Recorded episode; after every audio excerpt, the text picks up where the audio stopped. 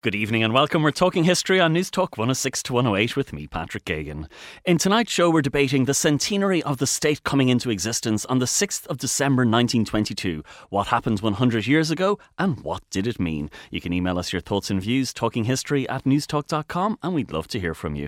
Last week, we brought you the story of Rome's richest man who died humiliated in the desert after going in search of military glory and discussed the 1926 census and the plans to have it digitised. And if you want to listen back to this or to any of our older shows, just go to the Newstalk app, powered by Go Loud, our website newstalk.com, or wherever you download your podcasts.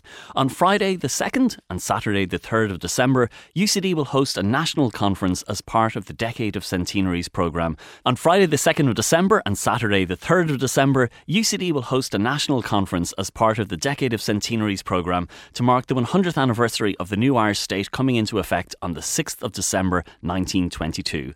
This major two day conference will explore the process of state formation amid an ongoing civil war and uncertainty over the future of the border with Northern Ireland.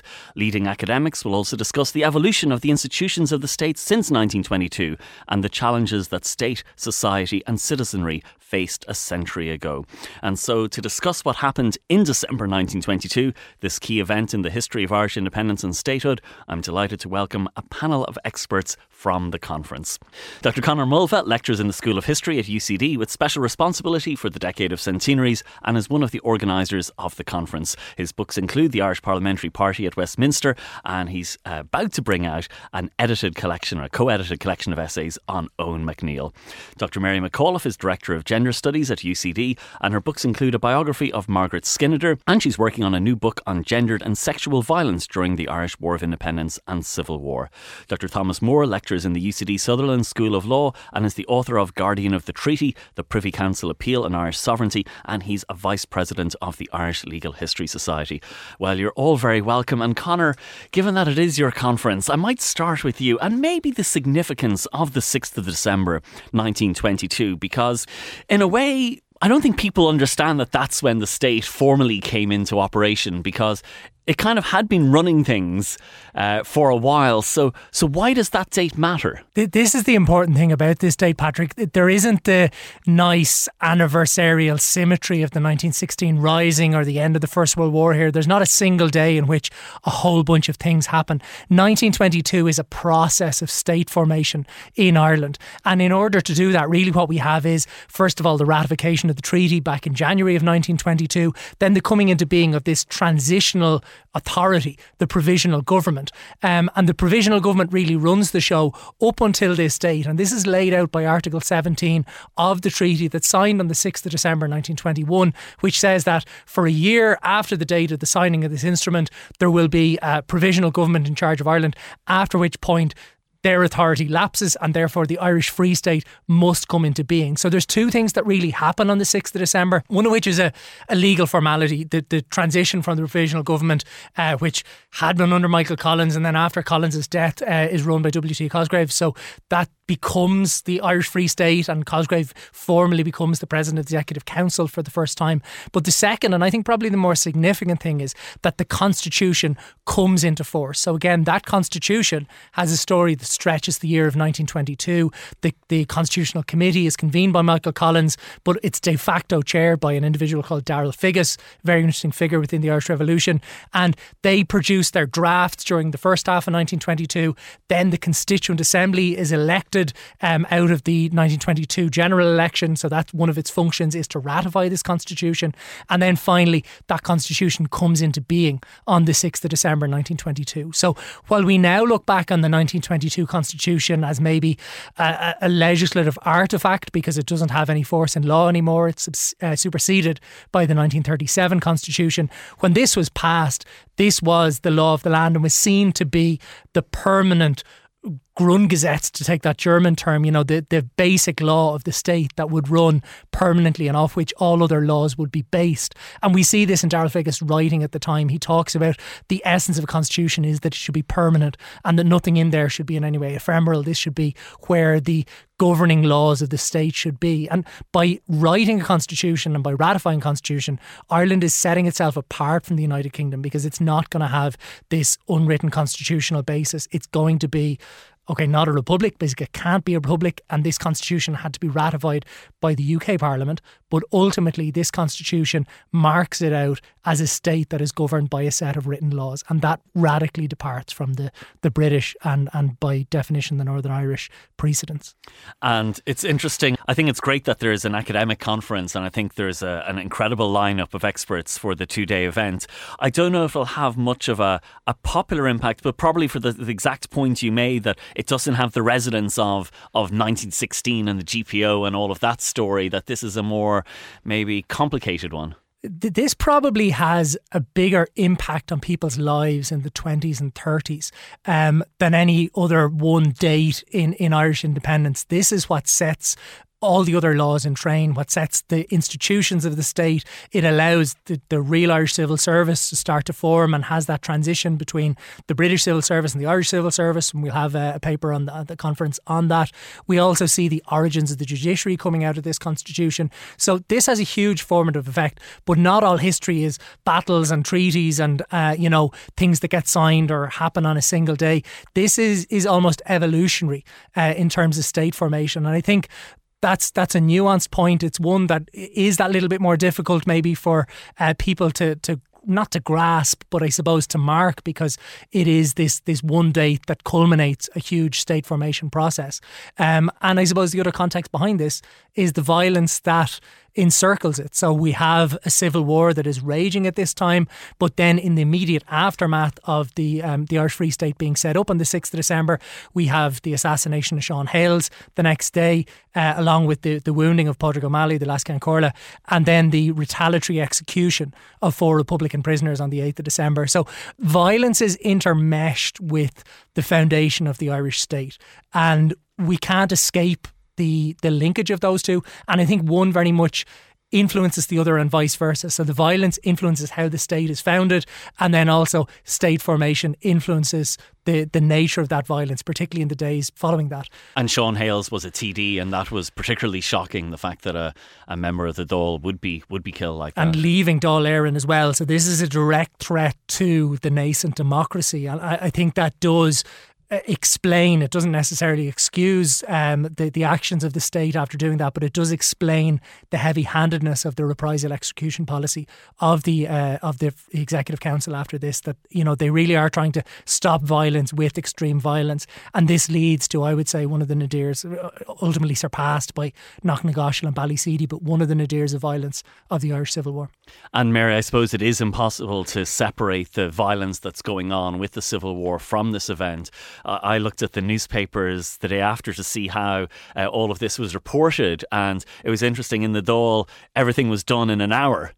I suspect that if there wasn't a civil war going on and all of this violence, there probably would have been, you know, they would have made a huge day or a week of it, and there would have been, you know, big celebrations, and it would have been a huge moment of state formation, as Conor is saying. But when it is in the shadow of violence and the direct influence of that violence, it, I think it changes things an awful lot. Absolutely. Um, I think, you know, maybe that is a little bit of a silver lining of the violence in that we didn't get all these long speeches we now have to wade through.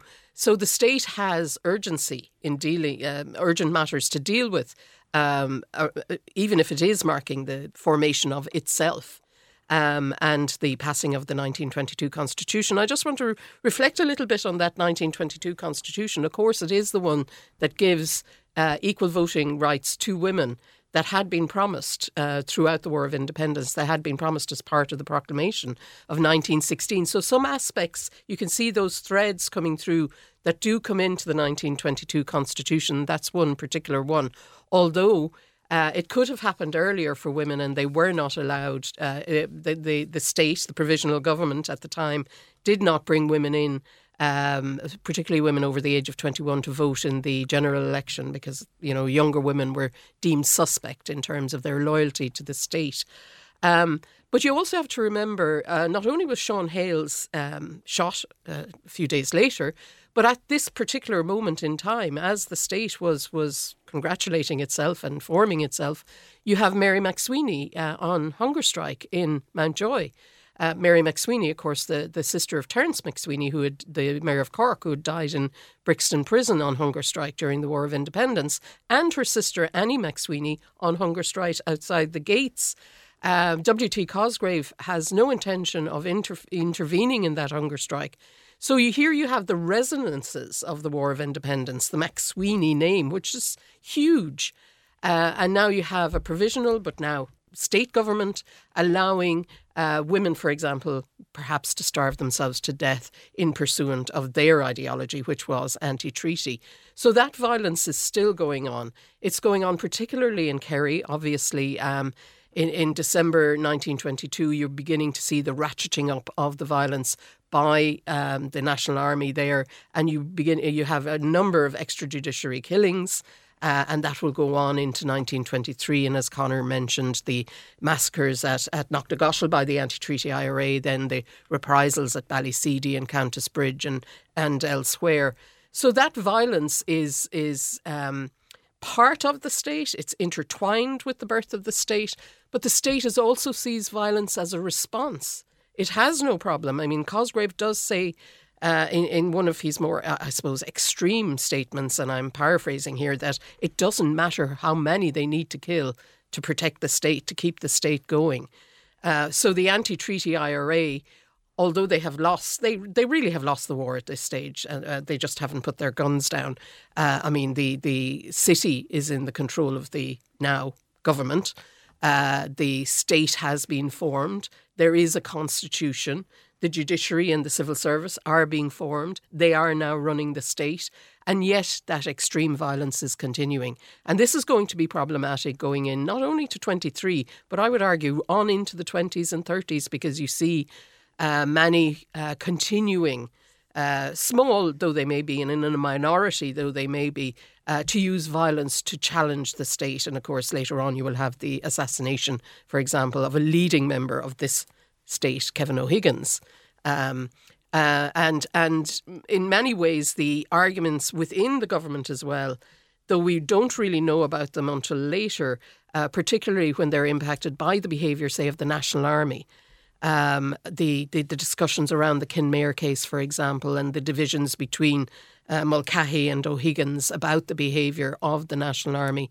This is all going to impact in the next few years on the ability of the state to survive it actually does uh, endure. Um, and I suppose that that gives uh, credit to the members of the national uh, of the government uh, that came into being, and the the um, solidifying effect of having a constitution. I think it's a very important thing that we have this 1922 constitution. Uh, as Conor did mention, it is sub- superseded by the 37 constitution. You could argue whether that was a good thing or not, but uh, because of the contents of the 37 Constitution, particularly for women, were not very good. But the 1922 Constitution gives a legitimacy to the state that helps it survive even through this really, really violent and difficult period. And Thomas, I suppose that's a good uh, justification for why we should talk about the 1922 Constitution. But it does seem given that it only lasted 15 years, it does seem strange that we would devote a lot of time to it, given that it didn't last and didn't survive. No, that's true, but there are a few reasons why the 1922 Constitution is important. Uh, the first reason it's important is that so many of its provisions were actually reproduced, or you might even say recycled, in the succeeding 1937 Constitution. Uh, in addition, a lot of the institutions created by the 1922 Constitution are still with us today, albeit in somewhat reformed format. But I think the key thing is that you really can't separate the foundation of the state from the creation of the Constitution. The two are inextricably intertwined. And that's because, as far as Irish law, British law, and for that matter, international law is concerned, the state does come into existence on the 6th of December 1922 at the very moment the 1922 Constitution comes into force. So, those two events, the foundation of the state and the coming into force of the 1922 Constitution, you can't separate the two. But the third and final reason why the 1922 Constitution is important is because it meant a lot to people who lived and breathed in 1922 itself. I mean, some people uh, were very much opposed to the Constitution, uh, very much disliked it. But for other people living in the middle of the Civil War, They see this as the beginning of the end, the light at the end of the tunnel, the uh, possibility of stability at last, you know, re-emerging after so many years of conflict. You've got to remember that the Civil War is just the latest of a long series of conflicts. And it, it, gives people hope for not only a stable future, but for a state that can bring an element of prosperity that people are also uh, very much hankering for. And Conor mentioned the, the drafting committee and the role of Darrell Figgis. How difficult was it to draft the constitution? Did they look at what other countries had done and other constitutions to get ideas? Yes, they did. They did. And of course, in 1922, there wasn't an internet. Uh, so they had to write to foreign capitals and they got their constitutions from foreign capitals in the native language, which then, of course, had to be translated. So they did a very positive thing. After, uh, in the process of drafting the constitution, they actually produced a book containing these uh, constitutions of the world, which uh, was used to draft uh, constitutions around the world uh, in the aftermath, including, by the way, the 1937 Constitution. And you've done an incredible work. Uh, you know, you've been involved in this great project on looking at how people reacted to it and looking at newspapers in 1922. So, have you been able to identify all of these different reactions from from across the island? Yes, yes. I mean, the reaction of uh, supporters of the treaty I've already described. It's one of hope for stability and progress and so forth. For opponents of the treaty, this, of course, is a disaster. This is uh, the defeat of everything they hold dear. The Republic seems to be a long way out of reach at this stage. They reject the Constitution. They call it a sham. They call it the Constitution of the slave state. Churchill's constitution, a British imposed constitution, all sorts of uh, unpleasant things like that.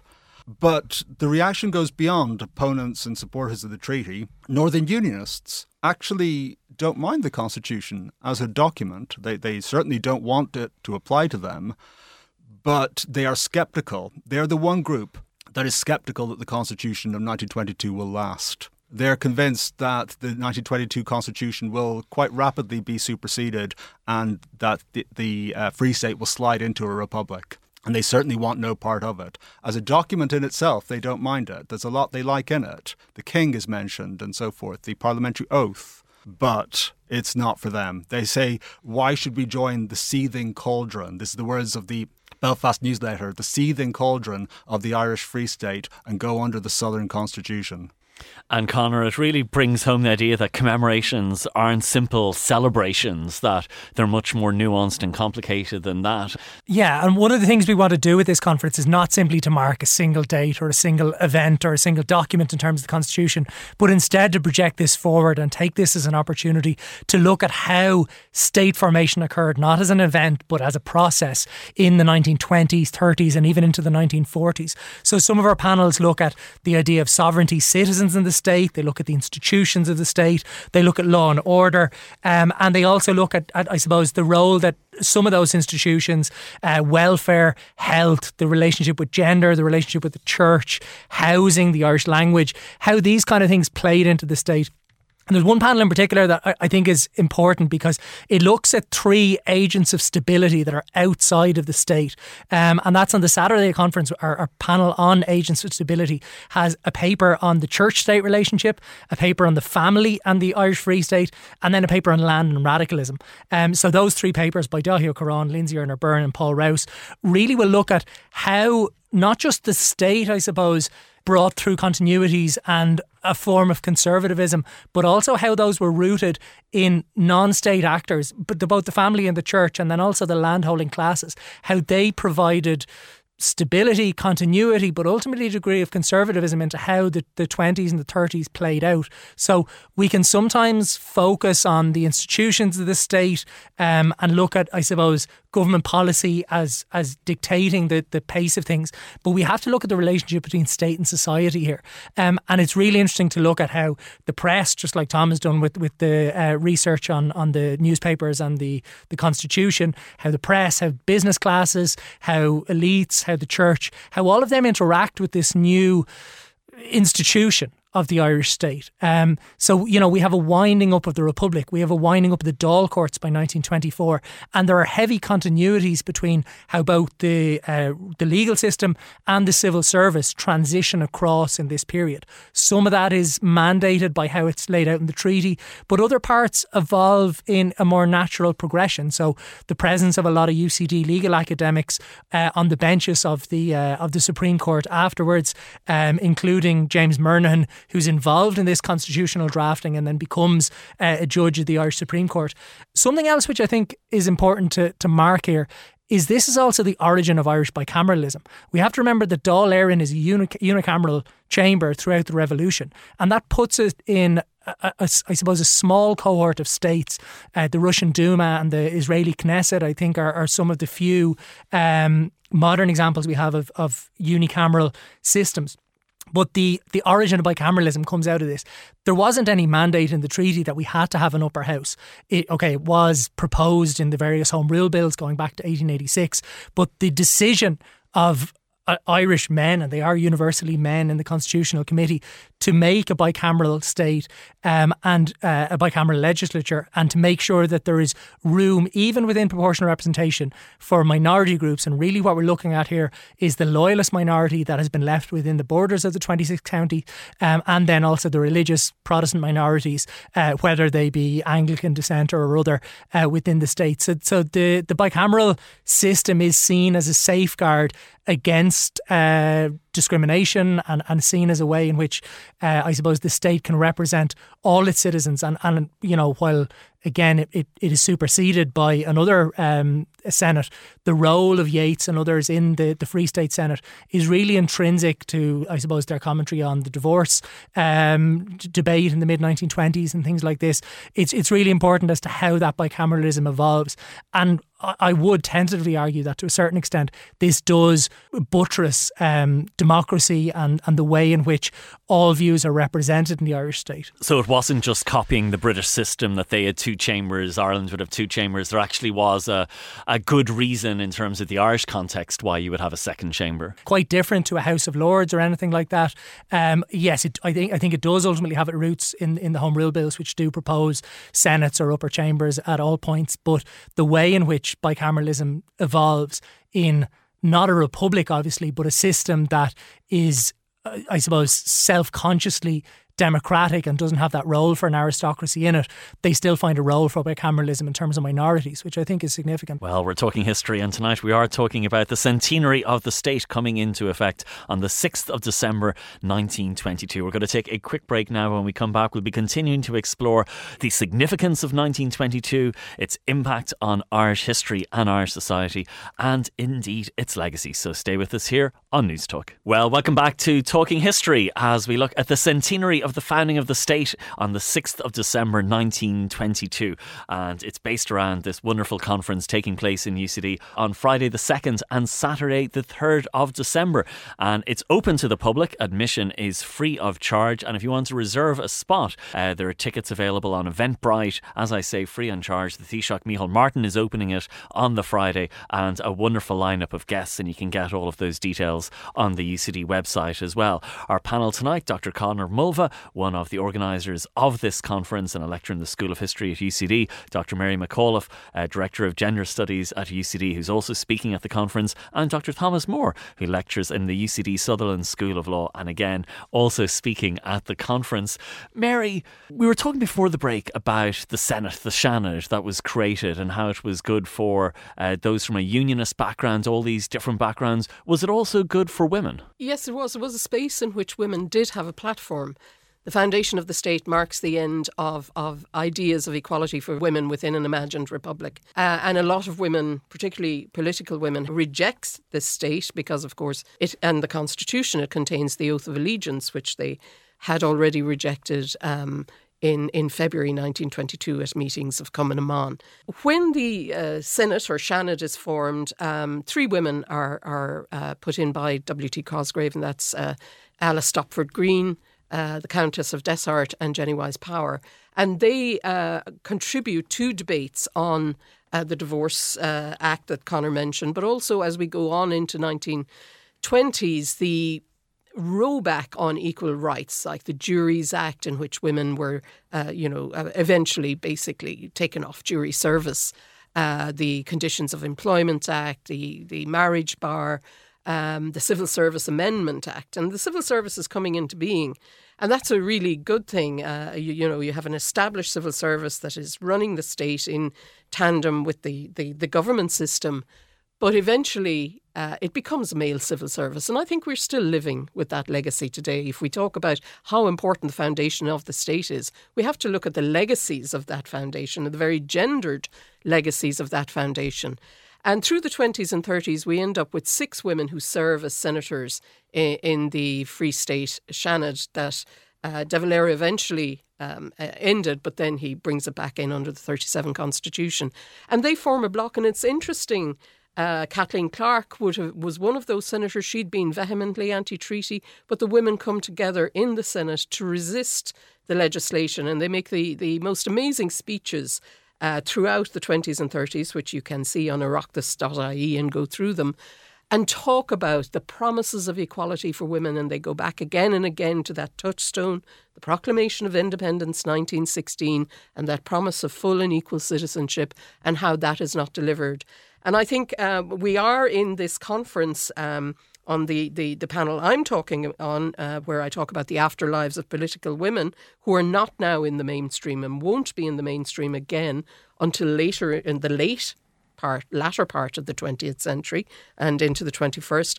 And we look at Mary, uh, Professor Mary Daly is looking at No Promised Land, uh, health and welfare in the state, uh, and Dr. Joe Brady looking at the Dublin housing crisis of the 1920s. So there are resonances here. A hundred years later, you, we can we're still talking about health and welfare. We're still talking about housing. We're still talking about gender equality uh, in our Irish Republic. Uh, so, what was set in place in the 1920s have those legacies that we live with to this day. And I think it's very important to reflect back on that. While we did get a state that became democratically secure and that changeover happened in 1932, there could have been a coup. There could have been more violence. Uh, the state mightn't have survived, and many post colonial states don't survive in the way that we actually luckily did.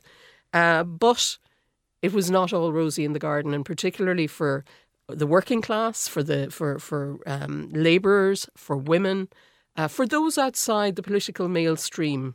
Dare I say it, the male political main, mainstream, um, who who the state uh, privileged over everybody else, and I, I think we have to remember that that the inadequacies of that state, or that continue to be the inadequacies of the state we have today, were there already in the 1920s uh, and to remember those legacies. And you mentioned divorce there. I know that divorce was banned in the 1937 Constitution, but mm-hmm. what was its position from 1922 on? It doesn't seem to have been allowed. And then, of course, there is Yeats's famous speech where he wants, uh, in, in, the, in the Seanad, where he wants uh, more toleration and more respect for minority different views. But it was still conservative when it came to issues like that? Oh, very much conservative. Uh, I mean, the, the discussion on divorce is what is happening during the Irish Civil War. You would think they had much more to be dealing with than talking about divorce in the middle of a, a violent civil war that's going on.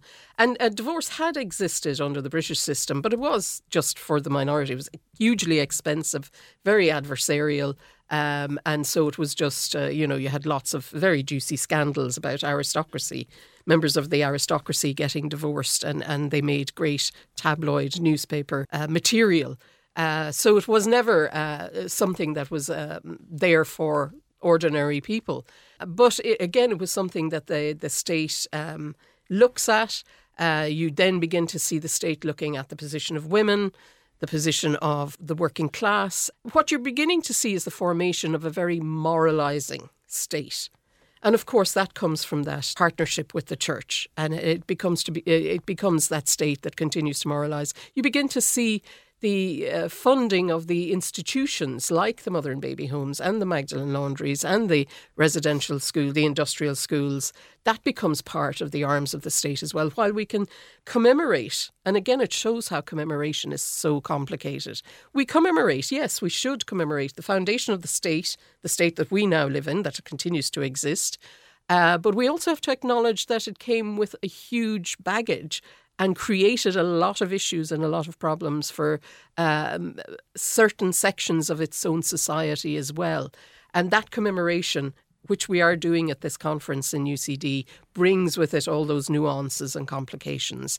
And I think we, you know, looking at it in that way, we can understand how we came from there to here over the course of the, the, the last hundred years. Thomas, I'm interested in the events itself on the 6th of December 1922. I wonder, was there much of a reaction in Dublin and the rest of the country? Well, the first thing you would have noticed if you've been alive on the 6th of December 1922 was huge queues outside all of the post offices. There were queues of people who were curious to see the new stamps of the new state. And the stamps that they got at the end of their queuing were, I mean, said a lot about the new state. Green stamps showing the entire island of Ireland, all in the Irish language. King George V is nowhere to be seen, conspicuous by his absence. You would have also have seen new tricolour flags appearing over all uh, public uh, buildings. Um, most of the post boxes would have been painted green at this stage, but not all. That was a gradual process. Uh, the newspapers at the time, of course, greet the state, the birth of the state, with uh, ecstatic editorials that are quite interesting because not only do those editorials re- reflect on the Irish past, they also reflect on the future that they hope uh, is going to, uh, you know, be before the state. Uh, there you see hopes for, for example, an Irish speaking society, a model Christian state. Uh, you get, um, rather interestingly, hopes for the reforestation of the country. That's surprisingly common. But most of all, you have hopes for a robust democracy and a prosperous future for the Irish state. You also see the formal opening of the Oireachtas, it is technically a bicameral uh, parliament, but the Seanad hasn't been fully elected at this stage. So it's only the Dáil that meets on the 6th of December 1922. W.T. Cosgrave, as president of the Executive Council, gives quite a stirring speech trying to a plea for Irish unity, trying to, to encourage Northern Ireland to come in uh, with the Free State doesn't succeed, obviously. Telegrams come in from foreign capitals from all over the world recognizing the new state and congratulating it, uh, including from London. Uh, most important of all, getting that recognition of, of Irish statehood is quite significant. There are celebrations in parts of the country. The state doesn't organise anything big. Um, but there are privately organised celebrations in different parts of the country, bonfires, parades, and things like that. But in Dublin itself, the situation is quite tense because of the Civil War. Um, all trains going into the capital on the 6th of December 1922 are searched. There's a, a security cordon in the city centre. And the reason for that is that there were persistent rumours of uh, an anti treaty uh, attack to coincide with the 6th of December. Now, it didn't happen. It happened on the 7th of December instead, when all the security apparatus had been removed. And of course, the state responds by executing four uh, anti treaty prisoners in Mountjoy prison without trial, which I say this is a legal academic, was an utterly illegal act and a breach of the Constitution after just over one day in existence. The Constitution is violated already, a disaster. And it's interesting what you mentioned about Northern Ireland. Is, is my understanding correct that Northern Ireland was included as part of this new state, but they were able to opt out if they wanted. And the very next day, on the 7th of December, they did choose to opt out. Now, that is something that is quite controversial, and historians are divided on that. What was the status of Northern Ireland between the 6th and the 7th of December 1922? I should explain the context behind this. Under the terms of the treaty, the Parliament of Northern Ireland, which had been created by the Government of Ireland Act 1920, was given a period of one month after the 6th of December 1922 to choose whether it was going to opt for the Irish Free State and its constitution or the United Kingdom and the Government of Ireland Act 1920. As events transpired, they didn't require a month. It was called the Ulster Month. They required merely one day uh, before they made their decision. And no surprise, they chose the United Kingdom. And nobody was surprised by that decision. In fact, if Northern Ireland coming in had been a real prospect, the 1922 Constitution would have had to have been drafted quite differently to take that into account, to take into account a possible federal uh, union or some kind of subordinate parliament coming in. So the mere fact that the provisions on unification, they're there in Article 44 of the Constitution, which says that the state may create subordinate parliaments. but it's also vague and so lacking in detail that the expectation uh, of what decision would be made is quite obvious from the start. And you say it's controversial for historians. Why is that? Because is it because there's there's not agreement on whether for that one day Ireland was a, a 32 county free state, or is it that there's that ambiguity about whether Northern Ireland is opting in to the free state or opting out of it? The terms of the 1921 treaty are actually quite ambiguous on this point, and I would argue deliberately so. But there is an obvious, uh, shall we say, matter of pride involved here on whether Northern Ireland, even even for a moment, left the United Kingdom, or on the other hand, whether Ireland was united, even just for one day. Nationalist newspapers in Northern Ireland are very clear on this. The Irish News says, for today, Ireland is a free state from Cape Clear to Fair Head in uh, County Antrim. But as I say, not all historians, I think, would accept that. So we have Schrodinger's Northern Ireland. It yes. was both simultaneously yes. part of the United Kingdom and part of the yes. Free State for a single a single day. Okay, that is that is fascinating as well. And Conor, it's wonderful that the way the conference is bringing together all of these different points of view and perspectives. Uh, it's giving you a sense of just how complex and just how nuanced Irish history is and how, how nuanced it was 100 years ago. Yeah, we, we always said that this phase of the commemorations would be complex uh, to a certain extent they were to be controversial but i think the main thing here is that we embrace that complexity and you know in, in other commemorations, you know, particularly commemorations of the First World War, we've sometimes seen other commemorations move towards maybe a degree of, of jingoism or nationalism. But really, what we're looking at here is to mark a moment in history. That, you know, the difference between commemoration and celebration. This isn't, you know, a military parade to celebrate the, the foundation of the Irish Free State. It's an academic conference to look at the results, the causative effects of this event, and what it, it meant for the evolution of Irish democracy, for the relationship between state and its people, the external relations of the Irish state, whether that be with Northern Ireland. And we have to remember here, under Article 12 of the treaty, this is an island where the borders of it are in flux up until 1925 when the Boundary Commission collapses. We'll take a quick break now and we'll be back with more Talking History on Newstalk right after this. Well, welcome back to Talking History, and tonight we are debating the events of 100 years ago when the Irish Free State came into existence. My panel of experts, Dr. Conor Mulvagh, uh, Dr. Mary McAuliffe, and Dr. Thomas Mohr. And it is, of course, based around this wonderful conference taking place this Friday and Saturday, the 2nd and 3rd of December in UCD. And if you want any information about it, just go to their website, centenaries.ucd.ie. It'll give you information on all of the papers. You can also watch watch it online. Um, Thomas, can I ask you a question about this idea of a genuinely free state or a failed state? Because we could have representatives from, you know, different spectrums of Irish politics here, and you could have someone on one extreme saying this was a failed state, you know, it's a legacy of, you know, all of the problems that Mary was mentioning earlier, and, you know, more problems in terms of uh, the way women were treated, minorities were treated, problems in housing, all of these difficulties. But then you might have someone on the other extreme who might say, this was a hundred years of achievement. This is a great state. This is a country we should be proud of. This is Ireland. You know, you're not being patriotic if you're not supporting it. Where do we fall in, in that? I mean, it's it's a, like you say, a question of perspective. I mean, one thing that's clear from again, I hark back to the editorials in 1922, and they're they're focusing on what they hope the future will be. I mean, one expectation uh, that is almost taken for granted, but is at the same time a, a point of considerable pride, is that the state will be and will remain uh, a robust democracy. And of course, that, I mean, yes, there is the famous transition of power in 1932. That is an expectation that, uh, I mean, the state is a success in that area. I mean, where it fails uh, is when you read the hopes for a prosperous future uh, the hopes for uh, you know uh, an economic golden age. I mean, few would describe the 1930s, 1920s, uh, 1930s as an economic golden age in Ireland. It's very sad actually to read those editorials talking about their hopes of the future, and it's worth reflecting, of course, that when people in the 1920s speak of prosperity, they're not talking about you know owning a fancy house, car, exotic holidays.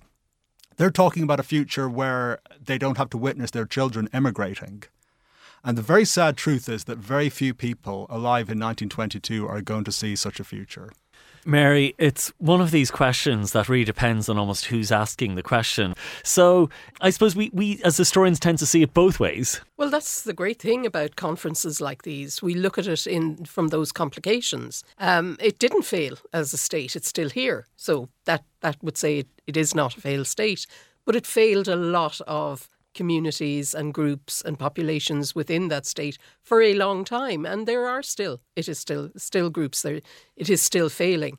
Um, and we also have to look at it was a very poor state. Uh, no post colonial state is going to have a very full pockets to, to be spending money, but it also delivered, despite the fact that economically it was it was on very shaky ground. It delivered on housing. It delivered some big uh, projects uh, from the beginning, and you have to wonder, you know, how they managed to do that hundred years ago, and perhaps the state today isn't doing that now. Um, there were some really talented people involved in, in the governing and running of the state, and they made decisions that we may disagree with or agree with. Uh, but they made them, they took those decisions and they, they, they stayed the course. You know, as a gender historian, I would say it was a state that delivered a, a very oppressive conservatism, uh, uh, an ideology of respectability that blighted the lives of many women and, and girls through the coming the, the ensuing decades down to the later 20th century. But I also see it as as somebody who is now an Irish citizen within a state that is that state's legacy. Um, that it, it continued to exist. That was a huge uh, win for it uh, in, in, terms of being a, a state that had come out of empire, come out of uh, um, being being constructed, and having a division on the island. You know, in 1922, the violence on the border was extreme. Um, there was, you know, and, and that continues until the autumn of 1922, and yet it didn't devolve into outright warfare between the two states that were now on the island of Ireland uh, or into 1923.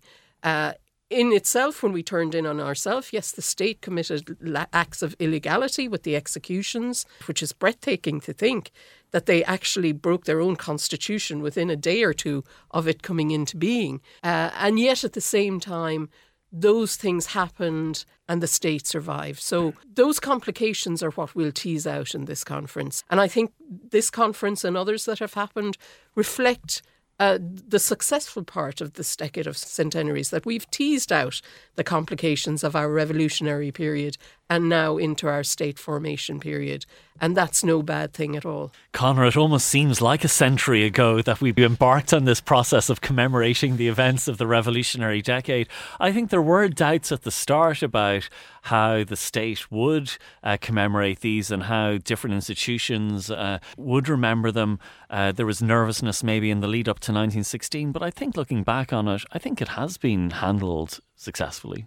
Yeah, it's been a really interesting decade, and, and I do think that the the focus on both making commemorations accessible to everyone, to decentralising commemoration, that local communities have been able to commemorate diverse and often opposing centenaries. Um, you know, that the state has embraced its pro and anti treaty centenaries, that it's embraced Unionist centenaries, First World War centenaries, as well as the centenaries that I, I suppose we see in the standard nationalist canon of four glorious years and, and what might have been a much more simplistic commemoration in 1966, for instance. So that inclusivity, that diversity of commemoration, and then the academic inquiry, where, you know, I think there has been uh, and I'm not sure unprecedented, but certainly a really welcome fusion of public discourse and academic discourse on this, looking at the Irish language and its role in state formation, how Irish language communities um, existed at the time of the foundation of the state. So I really do hope that there's going to be something for everyone in this conference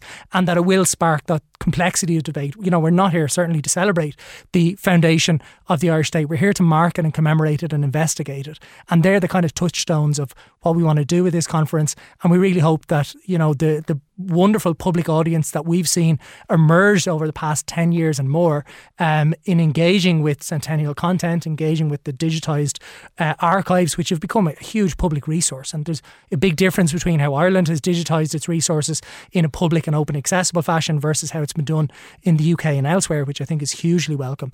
Um, so, so all of those things I really hope will kind of culminate and come together in this conference as a, a real debate and uh, I suppose uh, an inquiry of all these events um, that we're going to have in UCD. Okay, well, it is taking place this Friday and Saturday, the 2nd and 3rd of December. Just go to their website, centenaries.ucd.ie, and you'll get all the information. And I think, of course, because a lot of people listen to this as a podcast weeks and months later. So uh, even if it is after the conference when you're listening to it, go to their website anyway, and they may have videos up and some uh, extracts from the papers and lots of information about it. So still well worth going to their website, centenaries.ucd.ie. Well, my thanks thanks to my brilliant panel of experts tonight Dr. Conor Mulvagh, one of the organisers of this conference, Dr. Mary McAuliffe, and Dr. Thomas Mohr. And that does bring us to the end of another edition of Talking History. My thanks to my producer, Marisa Sullivan, and Peter Malloy on sound. We've got more debate and discussion next week, so hope you can join us then. We've been Talking History. Good night.